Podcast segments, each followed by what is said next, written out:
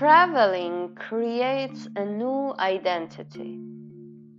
When you travel, your brain should be alert to the new environment, recognizing the parts of the new situation. Everything is new to your brain, and its job is to guarantee your survival.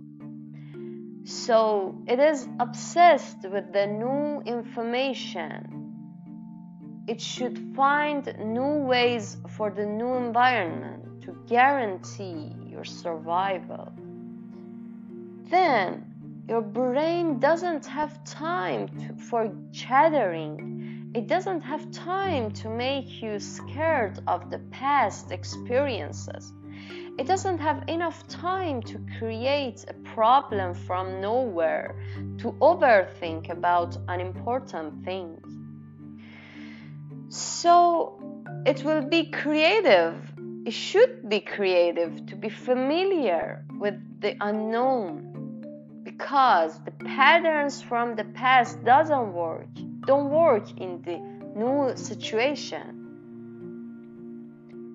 When you travel for years, your brain hasn't had enough time to focus on the past and chatter and be worried about the past memories for years. And it makes a huge shift in your old habits. And it creates a new identity out of you, because you are putting it constantly in such a new situation that it should be engaged with the new environment to guarantee your survival, rather than overthink about repetitive memories and overanalyze them and create a big fear from them.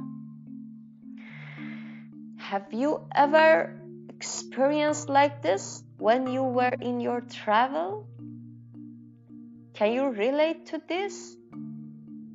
If, if so, please share your experiences with me. Let me know if you had the same feeling while traveling.